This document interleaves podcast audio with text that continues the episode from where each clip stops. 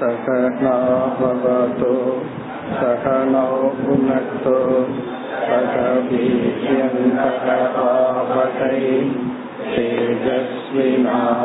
तेजस्विनावधीतमस्तु मा विद्विषावहैः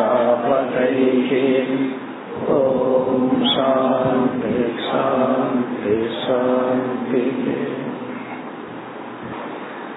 பதினான்காவது அத்தியாயம் மூன்றாவது ஸ்லோகம் ज्ञानविज्ञानसंसिद्धाः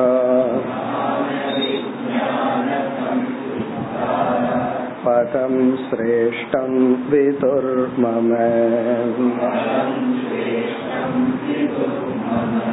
ज्ञानी प्रियतमोतो मे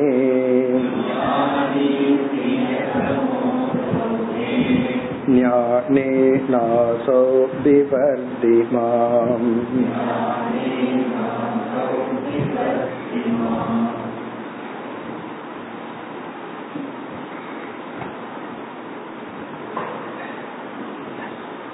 இந்த அத்தியாயத்தில் முதல் ஏழு ஸ்லோகங்களில் பகவானே உபதேசத்தை துவங்குகின்றார் ஞானத்தின் மகிமை ஞானத்தினுடைய நிலை அந்த ஞானம் என்ன? இது போன்ற கருத்துக்களை கூறுகின்றார். அதாவது ஞானத்திற்கு எப்படி ஒரு மகத்துவம் உண்டு? ஞானம் எதை கொடுக்கும்? அந்த ஞானம் தான் என்ன? இதையெல்லாம் பகவான் கூறுவார். இதன் அடிப்படையில் உத்தவர் பிறகு ஒரு கேள்வியை கேட்பார். இதில் ஆரம்பத்தில் யாருக்கு ஞானம் வரும் வரை ஞான சாதனைகள் கைகூடி உள்ளதோ அவர்கள் ஞானத்தை அடைந்து அந்த ஞான சாதனையை விட்டுவிட வேண்டும் என்று கூறி இந்த ஸ்லோகத்தில் ஞானேன அசௌ பிபர்திமாம் ஞானத்தினால் அவன் என்னை தாங்குகின்றான். இதத்தான் சென்ற வகுப்புல ஆரம்பித்தோம். எனக்கும் ஞானிக்கும் உள்ள உறவானது ஞானத்தின் அடிப்படையில். உறவுகளுக்கு வந்து ஒரு அடிப்படை இருக்கும். அந்த அடிப்படையில தான் ரிலேஷன்ஷிப் உறவுகளே அமைந்திருக்கும். இப்போ தன்னுடைய வயிற்றிலிருந்து பிறந்தா என்ன அடிப்படைனா என்னுடைய உடலிலிருந்து வந்ததனால் மகன் அப்படிங்கிற ஒரு ரிலேஷன்ஷிப் அப்படி எந்த ஒரு உறவுக்குமே ஒரு அடிப்படை இருக்கும். நட்பு அப்படிங்கிற ஒரு உறவுக்கு என்ன அடிப்படைனா விருப்பம்தான். அந்த ஃப்ரெண்ட்ஷிப்ப ரெண்டு பேரும் விரும்பினா அந்த உறவு நீடிக்கும். அதே போல ஈஸ்வரனிடத்துல நமக்கு இருக்கிற உறவு வந்து ஆரம்ப காலத்துல ஸ்ரத்தை தான் அடிப்படை. நம்பிக்கை இருக்கிற வரைக்கும் பகவானோடு நமக்கு ரிலேஷன்ஷிப் இருக்கும் அந்த ஸ்ரத்தை போயிடுது அப்படின்னு சொன்னா ரிலேஷன்ஷிப் இருக்காது. இங்க வந்து ஞானிக்கும் எனக்கும் அந்த உறவு வந்து ஞானத்தின் அடிப்படையில். ஸ்ரத்தையாவது வரலாம் போகலாம் மாறலாம் உயரலாம் கீழ்மை அடையலாம் ஆனா ஞானம் வந்து கான்ஸ்டன்ட் அப்படியே இருப்பது. ஆகவே எனக்கும் ஞானிக்குள்ள உறவு வந்து நிரந்தரமானது. காரணம் அவன் ஞானத்தினால் என்னை தாங்குகின்றான். அப்படின்னா என்னோட அவன் ரிலேட் பண்ணி இருக்கிறது ஞானத்தின் அடிப்படையில். மற்ற உறவுகள் எல்லாம் இந்த ஞானத்தின் அடிப்படையில் இல்லை. அதனாலதான் இந்த ஸ்லோகத்துல மே ஞானி பிரிய தமக எனக்கு ஞானி மிக மிக பிரியமாக உள்ளவன். சென்ற ஸ்லோகத்துல வந்து ஞானிக்கு நான் தான் ரொம்ப பிரியமானவன். இந்த உலகத்துல என்ன தவிர ஞானிக்கு பிரியமான பொருள் எதுவும் கிடையாது. பிறகு எனக்கு என்னன்னா எனக்கும் ஞானி பிரியமானவன் என்று கூறி முடித்தார். இனி அடுத்த ஸ்லோகம். தபஸ் जपो गानम्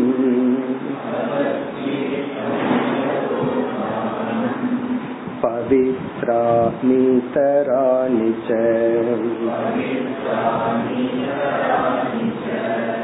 नालं कुर्वन्ति तां सिद्धिम्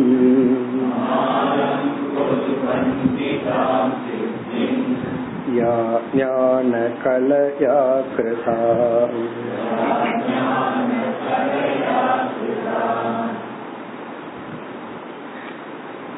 இந்த நான்காவது ஸ்லோகத்தின் சாராம்சம் ஞானத்தின் மகிமை ஞானம் உத்தமம் ஞானம் என்கின்ற ஒரு சாதனை உத்தமமானது அதாவது ஞானத்தின் மகிமை ஞானத்தின் பெருமையை பகவான் குறிப்பிடுகின்றார் எப்படி ஞானத்தை பெருமைப்படுத்துறார் அறிவை பெருமைப்படுத்துகின்றார். சில தவங்களை எல்லாம் பகவான் சொல்றார். சில சாதனைகளை எல்லாம் சொல்லி இவைகளால நீ என்ன பலனை அடைகின்றாயோ அது வந்து ஞானத்தினுடைய ஒரு சிறிய அம்சம்தான். இவைகளால அடையிற பலன் அல்பமானது ஞானத்தினால நீ அடையிற பலன் வந்து மகத்துவம் மிக மேலானது. இப்ப ஞானத்தினால கிடைக்கிற பலன் மிக மேலானதுங்கிறத காட்டுறதுக்காக வேற சில சாதனைகளை எல்லாம் சொல்லி இதனால கிடைக்கிற பலன் எவ்வளவோ அது ஞானத்தினால கிடைக்கிற பலன்ல இருந்து ரொம்ப அல்பமானது ரொம்ப கொஞ்சம் தான் அப்படின்னு சொல்லி சொல்ற இது வந்து சாஸ்திரத்தினுடைய ஒரு ஸ்டைல் சாஸ்திரம் வந்து ஒரு இடத்துல ஒரு பண்பை அதிகமா உயர்வா சொல்லணும்னா அந்த இடத்துல மற்ற பண்புகளை எல்லாம் கம்பேர் பண்ணி அதை விட இது நல்லது. பல இடத்துல இங்கேயே நம்ம பார்த்தோம் எல்லாத்த விட பக்தி தான் பக்தி தான் பார்த்துட்டு இருந்தோம். ஆனா இந்த இடத்துல ஞானம். இதுல இருந்து என்னன்னா எல்லா வேல்யூவும் அந்த இடத்துக்கு அந்த அளவுக்கு தேவைதான். சமந்தான். இருந்தாலும் நமக்கு அந்த ஞானத்துல ஒரு உற்சாகம் வரணும். ஞான சாதனைகளை நம்ம கையில எடுத்துக்கணுங்கிறதுக்காக பகவான் நம்மை தூய்மைப்படுத்தும் முக்கியமான சில சாதனைகளை இங்கு குறிப்பிடுகின்றார். நம்ம அந்த கரணத்தையும் உடலையும் மனதையும் தூய்மைப்படுத்தணும்னா இவைகளெல்லாம் செஞ்சாதான் நாம தூய்மை அடைவோம். இவைகளினால நீ என்ன தூய்மை அடைகின்றாயோ அது வந்து ஞானத்தினால் அடைவதை விட மிக குறைவு. ஞானத்தினால என்ன நீ தூய்மை அடைவாயோ அதுல ஒரு சிறு பங்கு தான் இவைகளெல்லாம் உன்னை தூய்மைப்படுத்தும். அப்படின்னா ஞானம்தான் உன்னை முழுமையா தூய்மைப்படுத்தும். இவைகளெல்லாம் ஞானத்தினுடைய ஒரு சிறிய போர்ஷனா ஒரு சிறிய பகுதியா. ஞானத்தினுடைய ஒரு சிறிய பகுதி தான் இந்த தூய்மைப்படுத்தும் சாதனைகள். அப்படின்னா என்ன இதையெல்லாம் நான் விட்டுட்டு ஞானத்தை மட்டும் எடுத்துக்கிறேன்னு அர்த்தம் அல்ல இவைகளெல்லாம் தான் உன்னை தூய்மைப்படுத்தும். ஆனா ஞானம் வந்து முழுமையா தூய்மைப்படுத்தும். இவைகளை காட்டிலும் உன்னை தூய்மைப்படுத்தும் சாதனைகளில் ஞானம் தான் உத்தமம். மற்ற தூய்மைப்படுத்தும் சாதனைகள் எல்லாம் எப்படின்னா இந்த கம்ப்யூட்டர்ல ஆன்டி வைரஸ் ஒண்ணு போட்டு வச்சிருப்போம். வைரஸ் வராம இருக்கிறதுக்கு. அதை அப்டேட் பண்ணிட்டே இருக்கணும். அதே போல மற்ற தூய்மைப்படுத்துவதெல்லாம் நம்ம அப்பப்ப செஞ்சுட்டே இருக்கணும். கொஞ்ச நாள் விட்டுட்டோம்னா தூய்மை இல்லை. வீடை இன்னைக்கு கூட்டி கழி சுத்தமா வச்சிருக்கோம். தீபாவளிக்கு முன்னத்த நாள். தீபாவளிக்கு அன்னைக்கு அடுத்த நாள் பாருங்க எப்படி இருக்கு ஸ்ட்ரீட் சொல்லி. காரணம் என்ன? அவ்வளவு குப்பை வந்தாச்சு. அப்ப அதை நம்ம தூய்மைப்படுத்திட்டே இருக்கணும். காரணம் என்னன்னா இவைகளெல்லாம் கர்மத்தினால செய்யப்படுகின்ற தூய்மை. ஆனா ஞானம் வந்து அதுக்கு அப்டேட்டே கிடையாது. பிரம்ம ஜானத்தை அப்டேட் பண்ணணும் கிடையாது. பிரம்ம ஜானம் ஒரு முறை வந்தா அவ்வளவுதான் ஃபுல் ஸ்டாப் அதுல எல்லாம் அப்டேஷனே கிடையாது.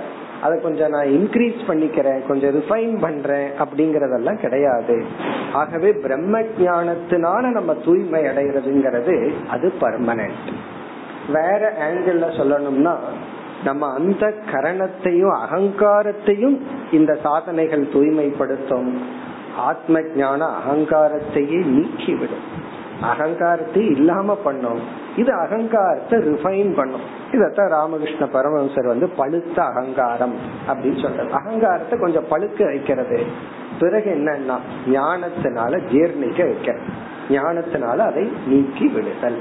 இப்ப இங்க சில சாதனைகள் எல்லாம் சொல்லி இவைகள் எல்லாம் ஒருத்தனை எந்த அளவுக்கு தூய்மைப்படுத்துமோ அது ஞானத்துக்கிட்ட போய் பார்த்தா அதுவே வெக்கப்பட்டு நிக்குமா? ஞானம் இவ்வளவு பண்ணும் நான் இந்த அளவு தானா? அப்படின்னு சொல்லி. அந்த மாதிரி பகவான் சொல்ற இப்ப சில தூய்மைப்படுத்தும் சாதனைகளை எல்லாம் சொல்ற இப்ப ஞானத்தை அடைகிறதுக்கு தகுதி இல்லைன்னா இந்த மாதிரி தூய்மைப்பட்டு தான் ஞானத்தை அடையணும். அது வேறு விஷயம். இந்த இடத்துல ஞானத்தின் மகிமைக்காக சொல்றார். நம்மை தூய்மைப்படுத்தும் சாதனைகள் என்ன? ஏதோ ஒன்னு ரெண்டு பகவானுக்கு ஞாபகம் வந்ததுல உதாரணமா சொல்றார். எதை வேணாலும் எடுத்துக்கலாம். ஒன்று வந்து தபக. தபக. இங்க குறிப்பா தபகங்கிறது உபவாசத்தை குறிக்கும்.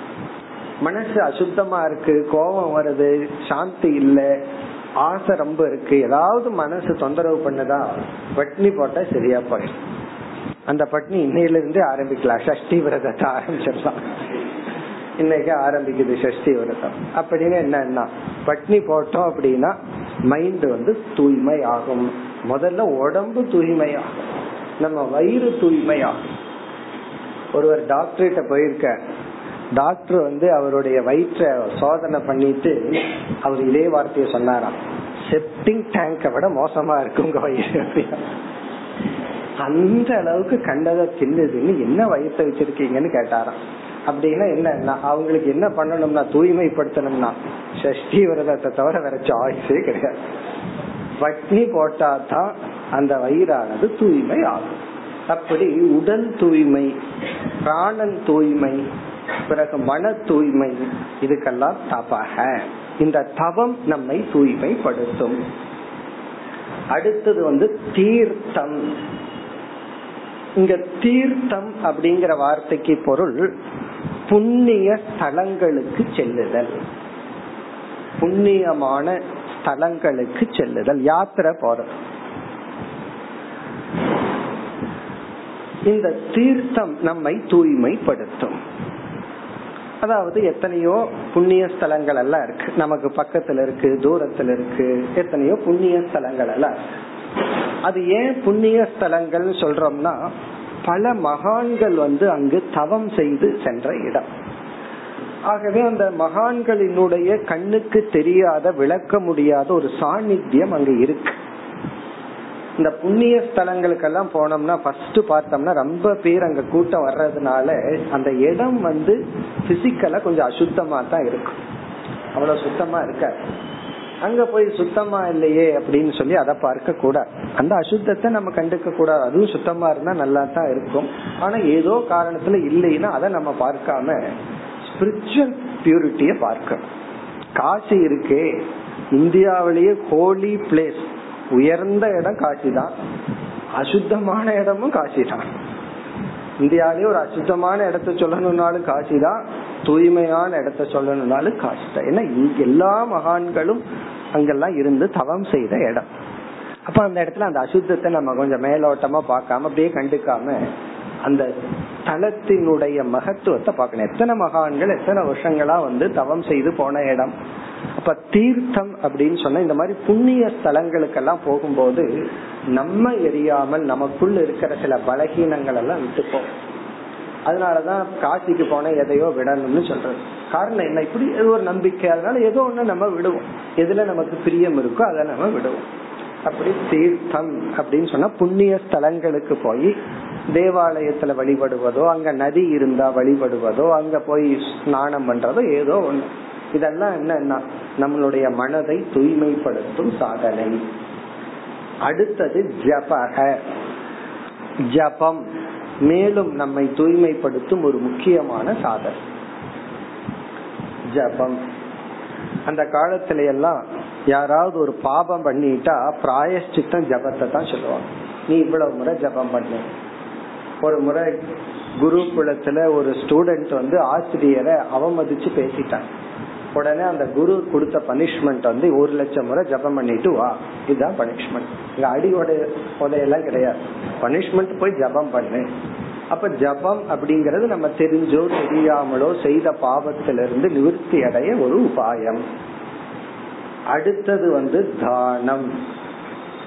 தானமும் நம்மை தூய்மைப்படுத்தும் உபாயம். நம்ம கிட்ட இருக்கிறத ஷேர் பண்ணிக்கிறது. அது அறிவை ஷேர் பண்ணலாம் உழைப்ப ஷேர் பண்ணலாம் பணத்தை ஷேர் பண்ணலாம்.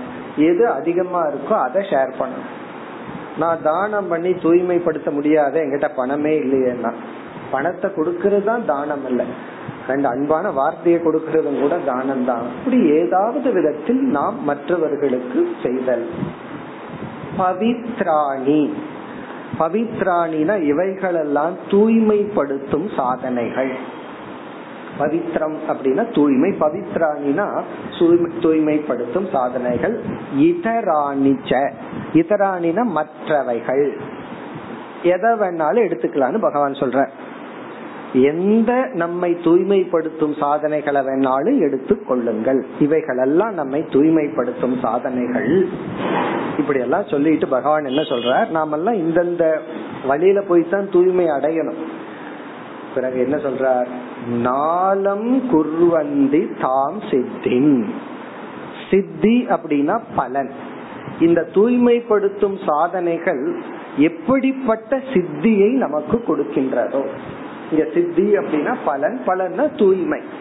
இந்த இப்படிப்பட்ட எந்த தூய்மைப்படுத்தும் சாதனைகளை நீங்க எடுத்துக்கொண்டாலும் அது என்ன சித்தியை உங்களுக்கு கொடுக்குமோ என்ன பலனை உங்களுக்கு கொடுக்குமோ அவைகளெல்லாம் ஞான கலையா கிருதா நாளம். அப்படின்னா அது வந்து ஞானத்தினுடைய ஒரு சின்ன போர்ஷனுடைய பலன் தான் ஞானம் என்ன பலனை கொடுக்க போகுதோ அதனுடைய சிறிய அம்சம் தான் இவைகளெல்லாம் கொடுக்கும். ஞான கலையா இது ஒரு விதமான எக்ஸ்பிரஷன் இங்க கலா அப்படின்னா ஒரு சின்ன பகுதி ஸ்மால் போர்ஷன் ஞான கலையானா ஞானத்திலிருந்து வர்ற ஒரு சிறு பகுதி ந அலம் குர்வந்தி தாம் சித்திம். அதற்கு நிகராகாது இவைகள். இவைகள் ஞானத்தினுடைய ஒரு சிறிய அம்சம் என்ன உனக்கு பலனை கொடுக்குமோ அதற்கு நாளம் குருவந்தினா அதற்கு நிகராகாது. எவைகள் இந்த தூய்மைப்படுத்தும் அனைத்து சாதனைகளும். ஞானத்தை தவிர வேற எந்த சாதனையில நீ தூய்மை அடைஞ்சாலும் அதெல்லாம் வந்து ஞானத்துக்கு நிகராகாது.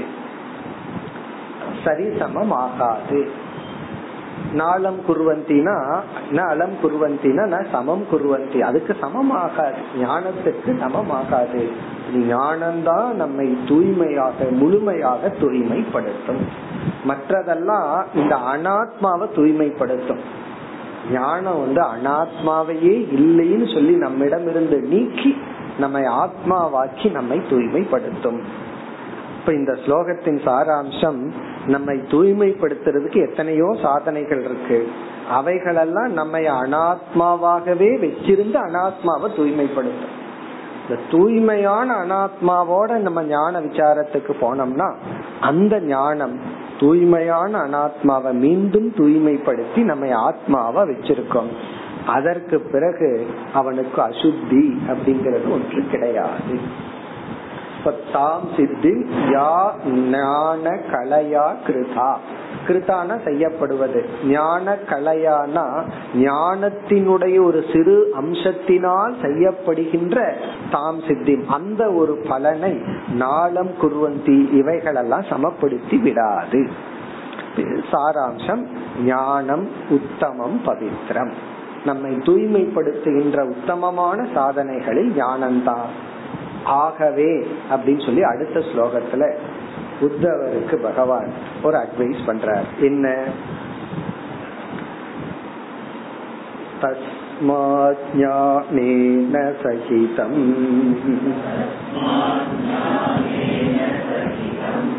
ज्ञात्वा स्वात्मानमुद्धव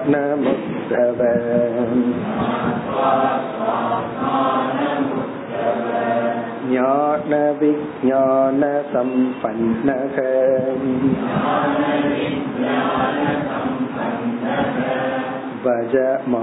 भक्तिभावतः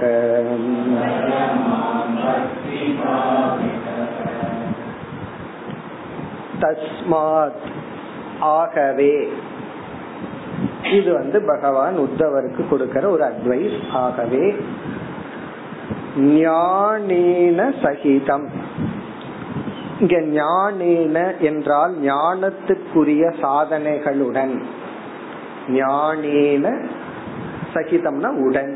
ஞானேன சகிதம்னா அப்படிப்பட்ட ஞானத்தை கொடுக்கின்ற சாதனைகளுடன்.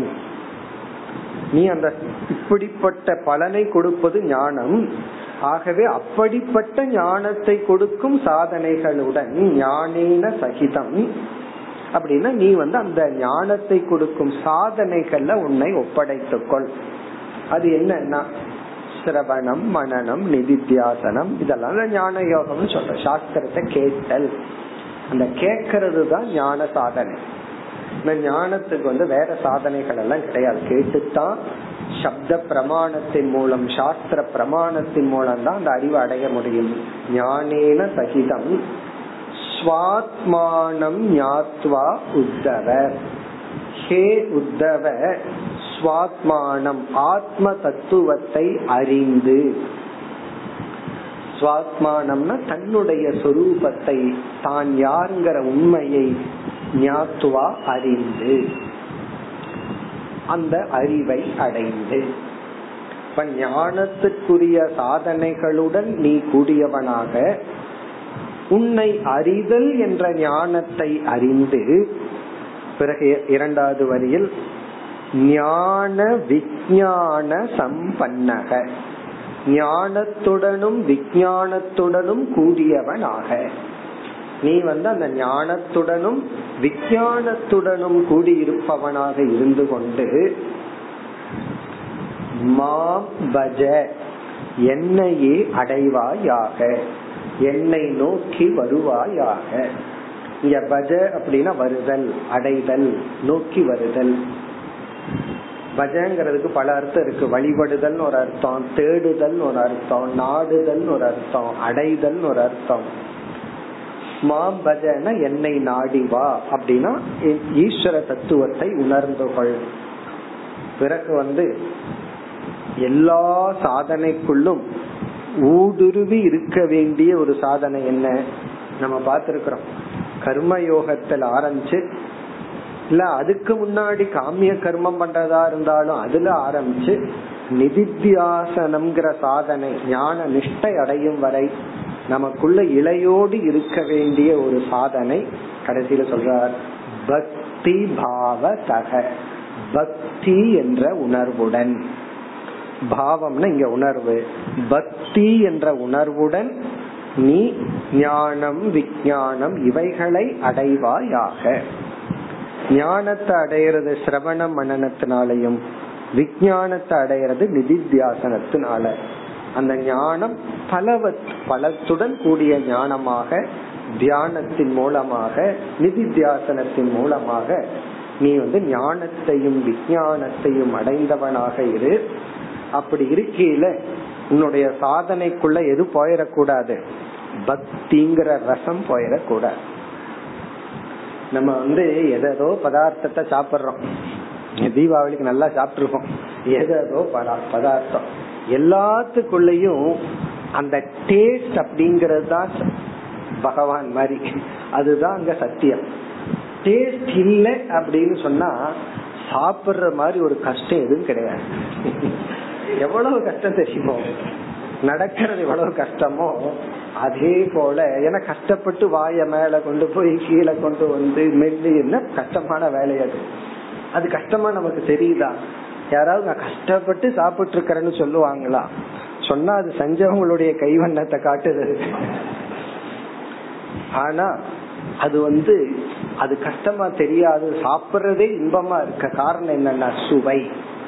அதே போல நாம செய்யற அனைத்து சாதனைக்குள்ளயும் அது ஒரு சுகமான சாதனையா மாற்றுவதே பக்தி தான் இந்த பக்தின்னு ஒண்ணு இல்லாம நம்ம என்ன செஞ்சாலும் அது வந்து மண்ணை மெல்ற மாதிரி மண்ணை எடுத்து வாயில போட்டு கடிச்சு சாப்பிடுற மாதிரி சுவை இல்லாம சாப்பிடுற மாதிரி. அதனோட அதுக்கு ஒரு ரசம் கிடையாது அதுக்கு ஒரு பலன் கிடையாது. அது கர்ம யோகமா இருக்கலாம் நிதித்தியாசனமா இருக்கலாம் அதனாலதான் பகவான் எந்த இடத்துல பக்தி வைக்கிறார்? பக்தி பாவதக பக்தி என்ற ஒரு பாவத்துடன். அது மட்டும் உனக்கு இல்லை அப்படின்னா பிறகு வந்து ஒரு காலேஜ் ப்ரொஃபசர் வந்து ஒரு பிசிக்ஸ் கெமிஸ்ட்ரி டீச் பண்ற மாதிரி வேதாந்தத்தை டீச் பண்ற மாதிரி ஆயிடும். அல்லது வேதாந்தத்தை கேட்கற மாதிரி ஆயிடும். அப்படி பக்தி என்ற பாவனையுடன் மாம் பஜ.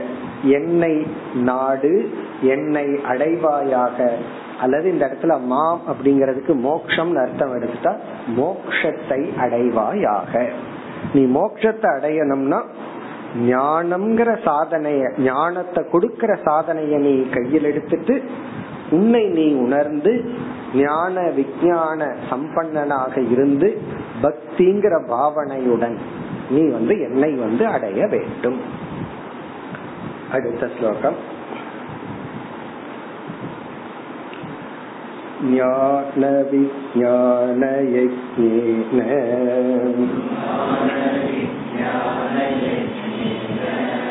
मामिष्ट्वात्मानमात्मनि सर्वयज्ञपतिं माँ वै।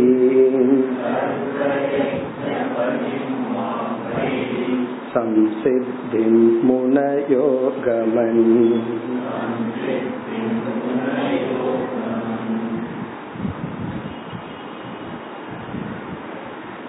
இத நம்ம கேட்ட உடனே பகவான் சொன்னபடி இப்படிப்பட்ட பாதையில சென்று யாராவது அடைந்தவர்கள் இருக்கின்றார்களா அப்படி ஒரு சந்தேகம் நமக்கு வரும் அதாவது வந்து முதல்ல நம்மை நாம் தூய்மைப்படுத்தி பக்திங்கிற பாவனைய மனசுல வச்சிருந்து பிறகு ஞான யோகம்ங்கிற சாதனையை எடுத்து ஞான விஞ்ஞான சம்பன்னனாகி அந்த பகவானை அந்த மோட்சத்தை அடைய வேண்டும்னு ஒரு ரூட் போட்டு கொடுத்தாரு இந்த ரூட்ல போன ஆளுக யாராவது இருக்காங்களா? அப்படின்னு இந்த ரூட்ல போன்னு சொன்னா இந்த ரூட்ல போன ஆளுகளே இல்ல நீ போன்னு சொன்னா நம்ம போவோமா?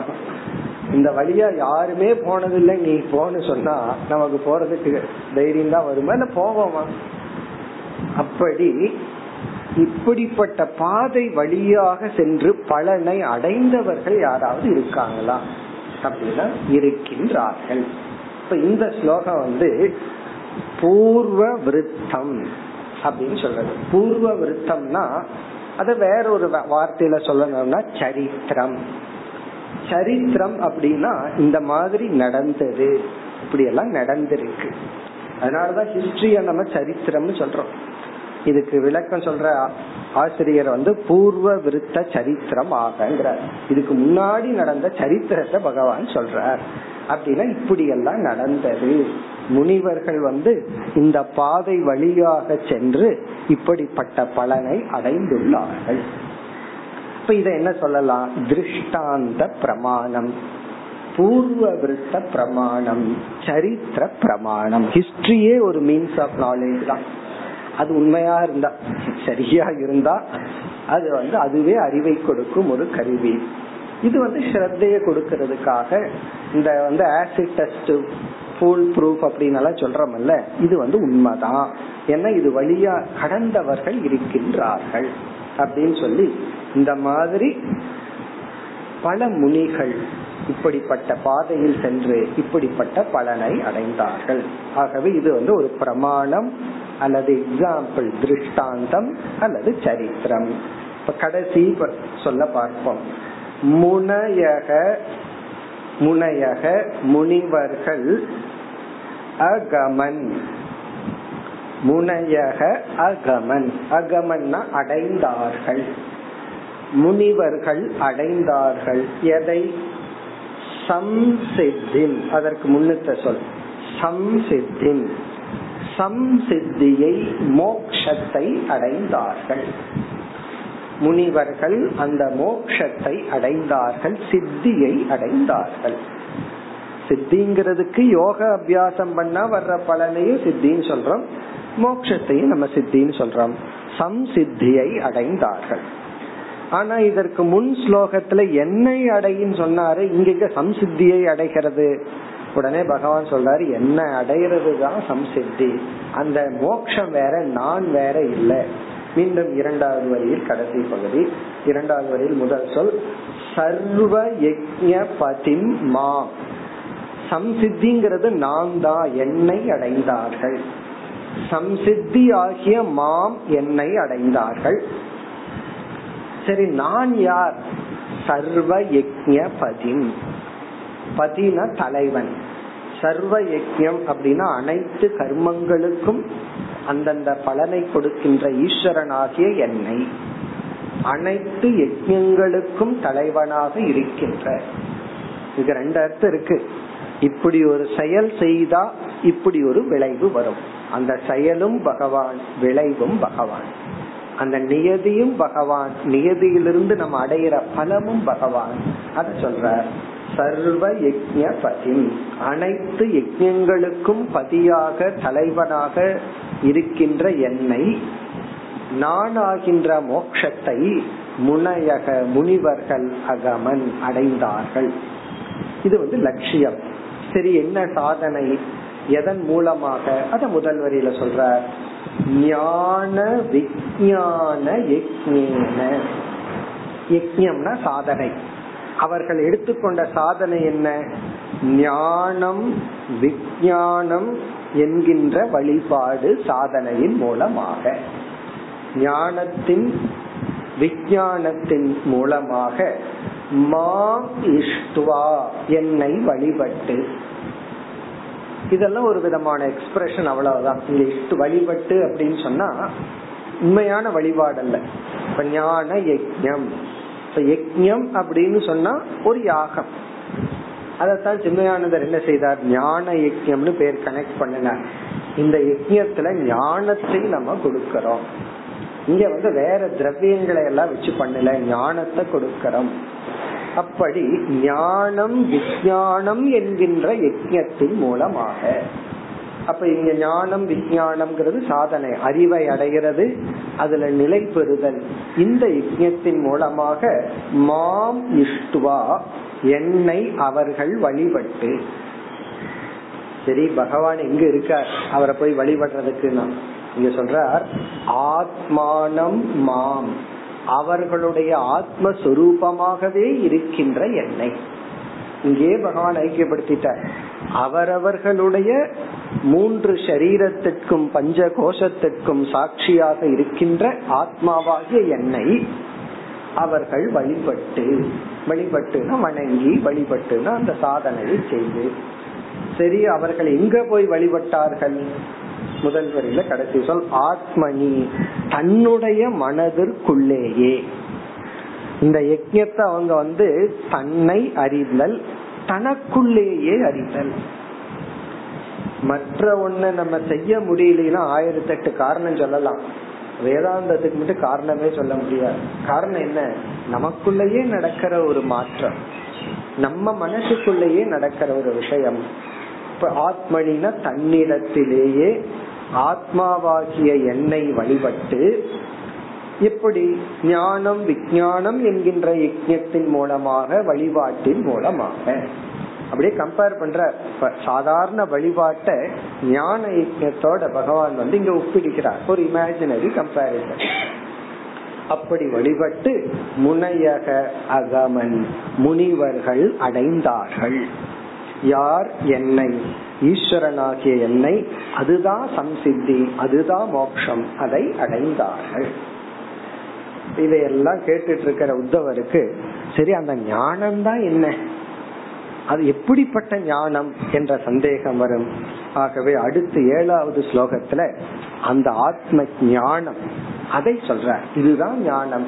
இப்படிப்பட்ட ஞானத்தை அடைந்து அவர்கள் என்னை அடைந்தார்கள் கனெக்ட் பண்ணணும். அடுத்த ஸ்லோகம் வந்து இந்த ஆத்ம ஞானம் உபனிஷத்தினுடைய சாராம்சத்தை பகவான் இங்கு குறிப்பிடுகின்றார் ஏழாவது ஸ்லோகம் त्वयि युक्तवाश्रयति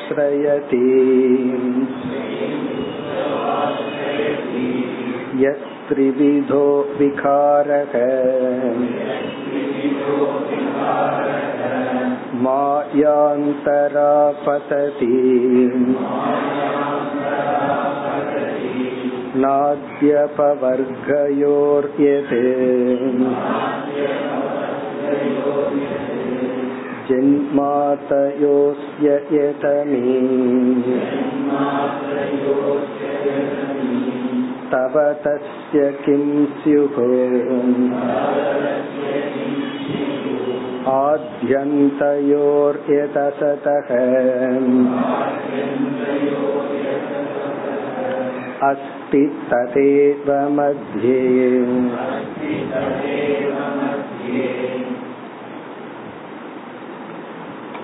இந்த ஸ்லோகத்தில் அந்த ஆத்ம ஞானத்தை பகவான் குறிப்பிடுகின்றார் இதுதான் ஞானம் இந்த ஞானத்தை அடைந்து இந்த ஞானத்தில் நிலை பெறுவதுதான் விஞ்ஞானம். அந்த விஞ்ஞானத்தை அடைந்து அதனால் என்னை அடைந்தார்கள். இது ஆத்ம ஞானம் வேதாந்தத்தினுடைய சாரம் என்ன? வேதாந்தத்தை பொழிஞ்சு ஒரு ஜூஸா கொடுக்கணும்னா மிக சுருக்கமா வேதாந்தத்தை சொல்லணும் அப்படின்னா என்ன? நம்ம தான் தெரியும். ரெண்டே ரெண்டு சொல்லுதான். ஜெகன் மித்தியா பிரம்ம சத்தியம். ஆத்மா பிரம்ம இவ நான் பரக. அது கொஞ்சம் எக்ஸ்ட்ரா தேவைன்னா. இந்த ஒன்னே போதும். ஜெகன் மித்யா பிரம்ம சத்தியம். பிரம்ம சத்தியம் ஜெகன் மித்யா. இவ்வளவுதான்.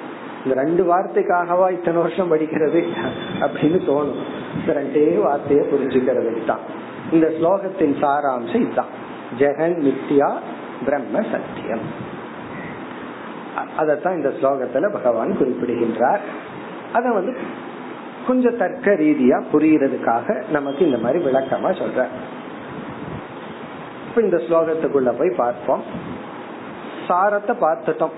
பிரம்ம அல்லது ஆத்மா சத்தியம் ஜெகத்துங்கிறது நித்யா எப்படி சொல்ற ஸ்வயி உத்தவ ஆசிரயதி எஸ் திரிவிதோ விகாரக. உத்தவ ஹே உத்தவ ஸ்வயி உன்னிடத்தில் ஸ்வயின உன்னிடத்தில். இந்த இடத்துல உன்னிடத்தில்ங்கிற சொல்லுக்கு என்ன அர்த்தம்னா இந்த நான்கிற சொல்ல ஆத்ம அனாத்ம விவேகம் எல்லாம் பண்ணி கடைசியில நான்கிற சொல்லுக்கு என்ன அர்த்தம்? கடைசியா பாகத்தியாக லட்சணையும் பண்ணி எல்லா விசாரமும் பண்ணி அதத்தான் துவம் பத சோதனம் அப்படின்னு சொல்றது. சோதனம்னு சொன்னா கொஞ்சம் ஆராய்ச்சி பண்ணி புட போட்டு கடைசியில இந்த நான்கிற சொல்லுக்கு என்ன அர்த்தம் அப்படின்னு சொன்னா அந்த அர்த்தத்தை இங்க தொயின்னு சொல்ற. ஆத்மாவாகிய உன்னிடத்தில். தொயின உன்னிடத்தில். எப்படிப்பட்ட நான்? அனாத்மாவுடன் கூடிய நான் அல்ல. ஆத்மாவாகிய என்னிடத்தில் தொயி ஆசிரியதி யக. எந்த ஒன்று உன்னை உன்னிடத்தில் உன்னை சார்ந்து நிற்கின்றதோ. யக யக திரிவிதக திரிவிதக விட்டுருவான் விகாரக. இங்க விகாரக அப்படிங்கறது படைக்கப்பட்ட அனைத்தும் ஜெகத் பிரபஞ்சக. விகாரம் அப்படின்னா ப்ராடக்ட் அர்த்தம் காரியம் அர்த்தம். இந்த இடத்துல படைக்கப்பட்ட அனைத்து உலகமும். எக பிரபஞ்சக. எந்த ஒரு உலகமானது தொயி ஆசிரியதி உன்னை சார்ந்து நிற்கின்றதோ. உன்னை சார்ந்து அவைகள் எல்லாம் நிற்கின்றதோ எவ்வளவு ஹைட்ல பகவான் பேசுறாருன்னு பார்ப்போம். நம்ம என்ன நினைச்சிட்டு இருக்கிறோம்? உலகத்தை சார்ந்து நான் இருக்கிறேன். உலகத்தை சார்ந்தவங்களுக்கு கிடையாது. அதை சார்ந்து இருக்கிறேன் இதை சார்ந்து இருக்கிறேன் உன்னை சார்ந்து இருக்கிறேன். நீங்க இல்லைன்னா எனக்கு கதியே இல்லை. அப்படின்னு நம்ம நினைச்சிட்டு இருக்கிறோம். உலகத்தை சார்ந்து இருக்க உன்னுடைய கடாட்சம் எனக்கு வேணும் அப்படின்னு என்ன? கேட்கும் போது பணத்தை கொடுத்துட்டு அர்த்தம். எப்பெல்லாம் பணம் வருமோ அதை கொடு. எப்பெல்லாம் எனக்கு கஷ்டம் வருமோ அப்ப நீ வா. எல்லாம் அப்படி சொல்லிட்டு இருக்கிற நம்ம இந்த பகவான் அப்படியே திருப்புறாரு பிளேட்ட இந்த உலகமே என்ன சார்ந்து இருக்கு ஒருத்தன் நம்ம திட்டுறான் அப்படின்னா என்ன சார்ந்து அவன் திட்டிட்டு இருக்கான் அவனுக்குள்ள இருக்கிற அந்த சக்தியை கொடுக்கறது நான் தான் எதுக்குன்னு என்ன திட்டுறதுக்கு இப்படிதான் நினைக்கிறோம் நிதித்தியாசனம்ங்கிறது இதுதான். யாருனால நம்ம டிஸ்டர்ப் ஆகிறோமோ அவங்களை கொண்டு வந்து முன்னாடி நிறுத்தணும். நிறுத்தி இந்த ஞானத்துல ஷூட் பண்ணணும்.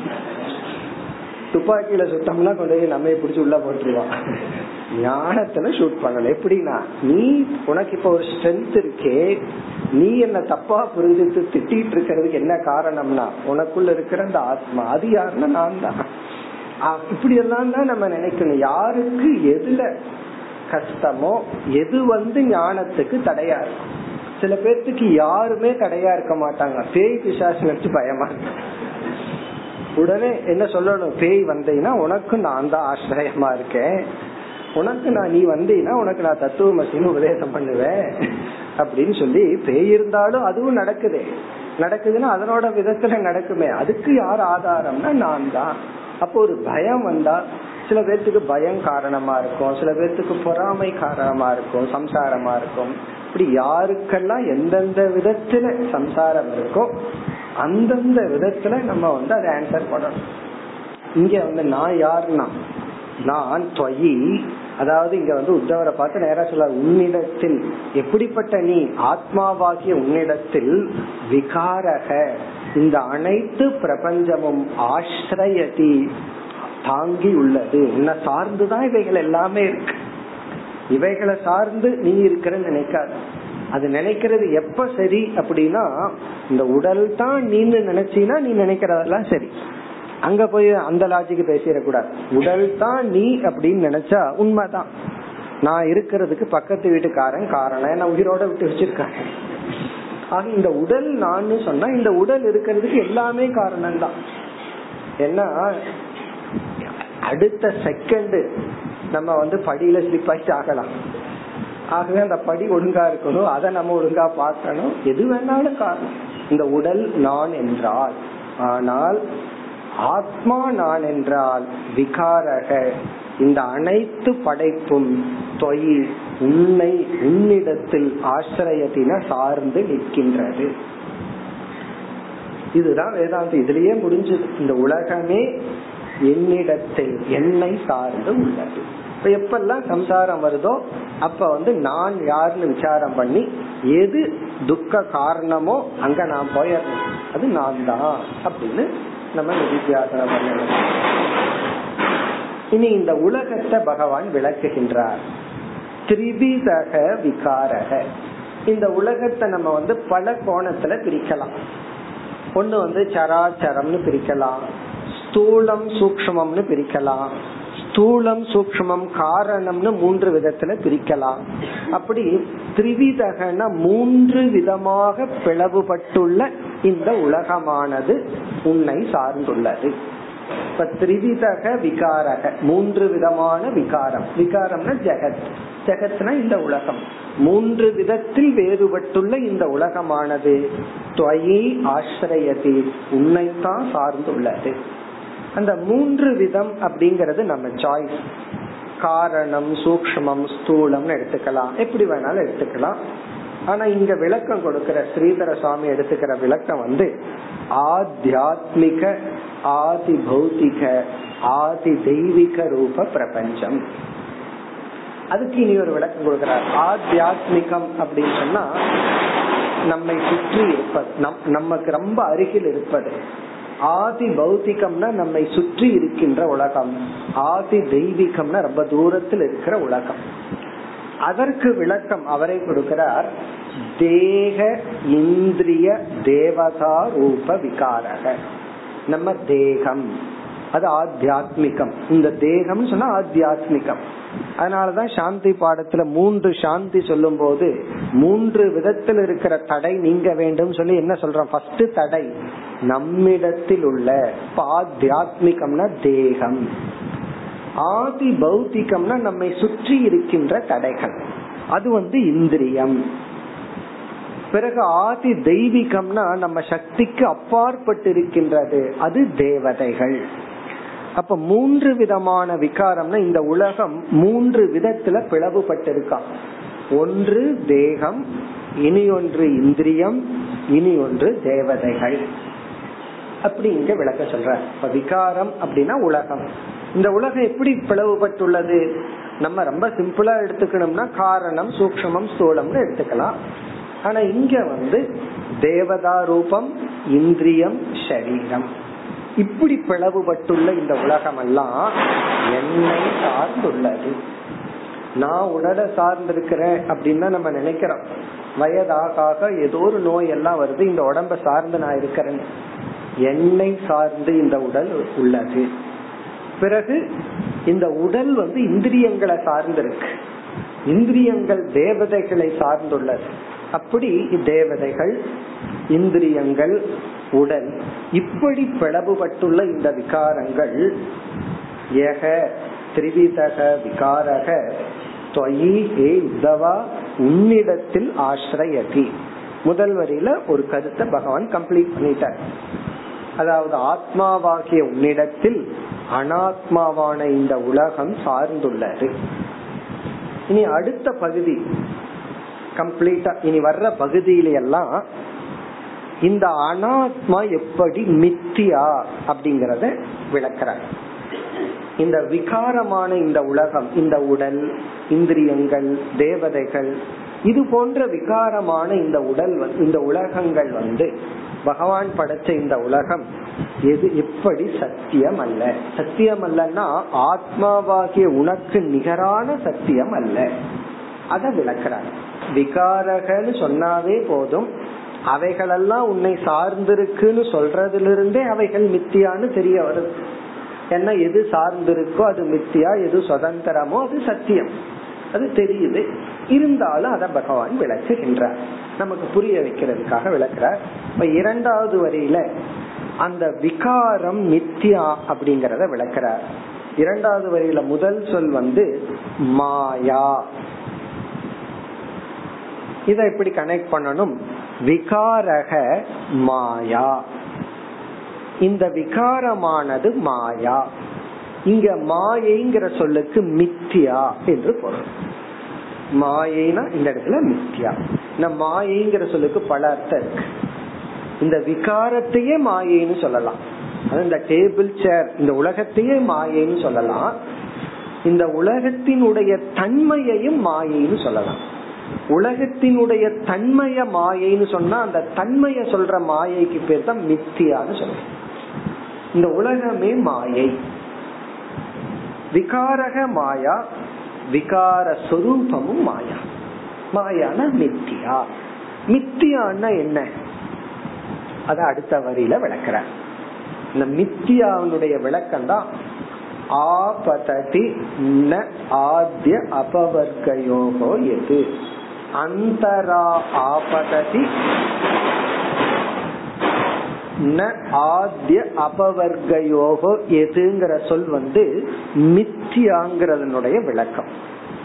மித்தியா அப்படின்னு சொன்னா எது முன்னும் பின்னும் இல்லாமல் இடைக்காலத்தில் மட்டும் இருக்கின்றதோ அது மித்தியா.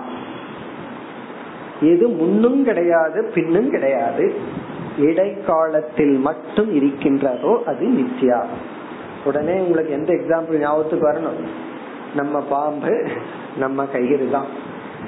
நம்ம கயிறு இருக்கே அதன் மீது ஒரு பாம்பை நம்ம பாத்துறோம் அந்த பாம்பு இருக்கே அது முன்னும் இல்லை பின்னும் இல்லை. நம்ம பார்க்கிற இடைக்காலத்துல மட்டும் இருக்கு. அந்த இடைக்காலம் முன் பின் அப்படின்னு சொன்னா எதன் அடிப்படையில்.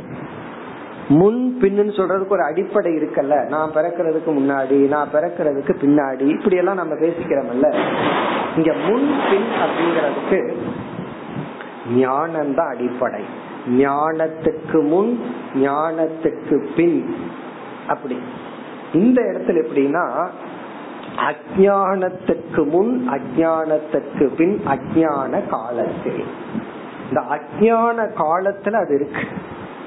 இந்த ஞானம் வந்துட்டா மூன்று காலத்திலும் பாம்பு அங்கு கிடையாது. அந்த அடிப்படையில பேசுற அந்தரா ஆபததி. அந்தரான இடையில் மட்டும் ஆபத்தின இருக்கின்றது வர்த்ததி. இடையில மட்டும்தான் இருக்கு. எது? விகாரக. விகாரக மாயா. எது? எஸ்மாத். யாது காரணம் காரணத்தினால் என்றால் அந்தர ஆபததி அது இடையில தான் இருக்கு. இடைக்காலத்தில் மட்டும் இருக்கு. அப்படின்னு என்ன அர்த்தம்? ந ஆத்திய அபவர்க்க யோகோ. ஆத்தியம்னா துவக்கத்தில். அபவர்க்கம்னா இறுதியில் ந இல்லை. துவக்கத்திலையும் இல்லை இறுதியிலும் இல்லை. அந்தரா ஆபததி அது இடையில மட்டும் இருக்கு. எதுனா நம்ம பார்க்கிற இந்த உலகம். என்ன சார்ந்து இருக்கிற இந்த உலகம் இருக்கே அது இடைக்காலம் மட்டும்தான். எல்லாமே அப்படித்தான். மோட்சத்துக்கே போக வேண்டாம். நம்ம பசங்கள்லாம் இடைக்காலத்துல மட்டும்தான் நம்ம சார்ந்து இருப்பார்கள். ஒரு காலத்துலதான். அதுக்கப்புறம் கிடையாது. பறந்து போயிடுவார் பறந்து போயிடுவாங்கன்னு நம்ம அழுதுட்டு இருக்க கூடாது அதே போல எல்லா உறவுகளும் எல்லா பொருள்களும் உடலினுடைய ஆரோக்கியம் உட்பட இடைக்காலத்தில் மட்டும் இருக்கும். முன்னம் இல்ல பின்னம் இல்ல. முன்ன நம்ம நடக்கிற சக்தி இல்ல. குழந்தையா இருக்கும்போது தவழ்ந்துட்டு இருந்தோம். ஒரு காலத்துல தவள போறோம். சில பேர் தவழ்றதுக்கு முன்னாடியே விழுந்து விடுவார்கள். அப்புறம் மீண்டும் அந்த சக்தியை நம்ம இழக்க போறோம். அதே போல குழந்தையா இருக்கும்போது பாக்குற சக்தி இல்ல. நம்ம வந்து ரொம்ப தூரத்துல இருந்துட்டு குழந்தைகளுக்கு ஏதோ ஆடிட்டு இருப்போம். அது சிரிச்சிட்டு இருக்கு. நம்ம பார்த்து சிரிக்குதுன்னு நினைச்சிட்டு இருப்போம். அதுக்கு அந்த டிஸ்டன்ஸே தவறாக இருக்காது நம்மளா கற்பனை பண்ணிட்டு இருந்திருப்போம். இப்ப பாக்குற சக்திக்கு குழந்தைக்குல நாளாக வளருது. ஒரு வயசு பாக்குற சக்தி போயிடும். அஞ்சு அஞ்சு அடிக்கு முன்னாடி நின்று பேசிட்டு இருந்தோம்னா அவருக்கு வந்து கேட்காது கேட்காது இருக்கிறதுன்னு தெரியாது. இந்த நிலை நமக்கு வரத்தான் போகுது. இதெல்லாம் என்னன்னா ஆதி அபவர்க்கையோகோ என்ன? முன்னும் பின்னும் இல்லை. அந்தரா ஆபதது. இடையில இருக்கு. அதனால என்னன்னா சாஸ்வதம் அல்ல. அது என்னுடைய சொரூபம்னு எடுத்துக்கொள்ள முடியாது. இதுல இருந்து என்ன தெரியுது? உடல் ஆரோக்கியமே என்னுடைய சொரூபம் அல்ல. நம்ம நல்லா இருக்கிறோம்னா அது ஆச்சரியம் தான் உடம்பெல்லாம் நல்லா இருக்கா? கால் நடக்குதா? ஆச்சரியம் நடக்குது. கையினால் ஏதாவது பண்ண முடியுமா? ஆச்சரியம் பண்ண முடியுது. இதெல்லாம் தான் நிதித்தியாசனம் பண்ணணும். நிதித்தியாசனம் பண்ண ஆரம்பிச்சிட்டோம்னா காலம் போகுது. காலம் இல்லைன்னு சொல்ல முடியாது. ஏன்னா எதை வேணாலும் நினைச்சு பண்ணலாம். அவ்வளவு இருக்கு அவ்வளவு அனாத்மா இருக்கு. அப்படி ஆத்யபவர்க்கயோகோ. முன்னும் பின்னும் விகாரக. உன்னை சார்ந்திருக்கின்ற அந்த விகாரங்கள் இல்லை. முன்னும் பின்னும் இல்ல. அந்தரா இடையில தான் இருக்கு. ஆபத்தத்தின்னு ஏன் சொல்றாருன்னா இடையில தான் வந்து விழுந்திருக்கு. ஆபத்தத்தின விழுகிறதுன்னு அர்த்தம். சக ஆபதத்தினா அவன் மேல இருந்து விழுந்துட்டான்னு அர்த்தம். பதத்தினா விழுகிறது. ஆபதத்தினா ரொம்ப தூரத்துல இருந்து விழுகிறதுங்கிற எக்ஸ்பிரஷனை பகவான் பயன்படுத்துறார். அது இடையில தான் வந்து விழுந்து கிடக்குது அப்படிங்கிறார் பகவான். இது இந்த உலகம். இந்த உலகம் இடையில இருக்கு விழுந்திருக்கு முன்னும் பின்னும் அது இல்லை. இனி இரண்டாவது வரியில் என்ன சொல்றார்? இப்படிப்பட்ட உலகத்தினால அதுல என்ன நடந்தாலும் அதுக்கு உனக்கு என்ன சம்பந்தம்னு கேக்குறாங்க இப்படிப்பட்ட உலகத்துல என்னமோ நடக்குது. உனக்கு அதுக்கு என்ன சம்பந்தம்? அதுதான் இங்க பண்ணுவான்னு கேக்குறாங்க ஜென்மாதயக அஸ்ய எதனி அமி என்றால் இந்த ஜென்மாதயக பிறப்பு போன்ற ஆறு விகாரங்கள் அஸ்ய அஸ்ய விகாரஸ்ய இந்த விகாரமான உலகத்துக்கு இருக்கு வர்த்ததே.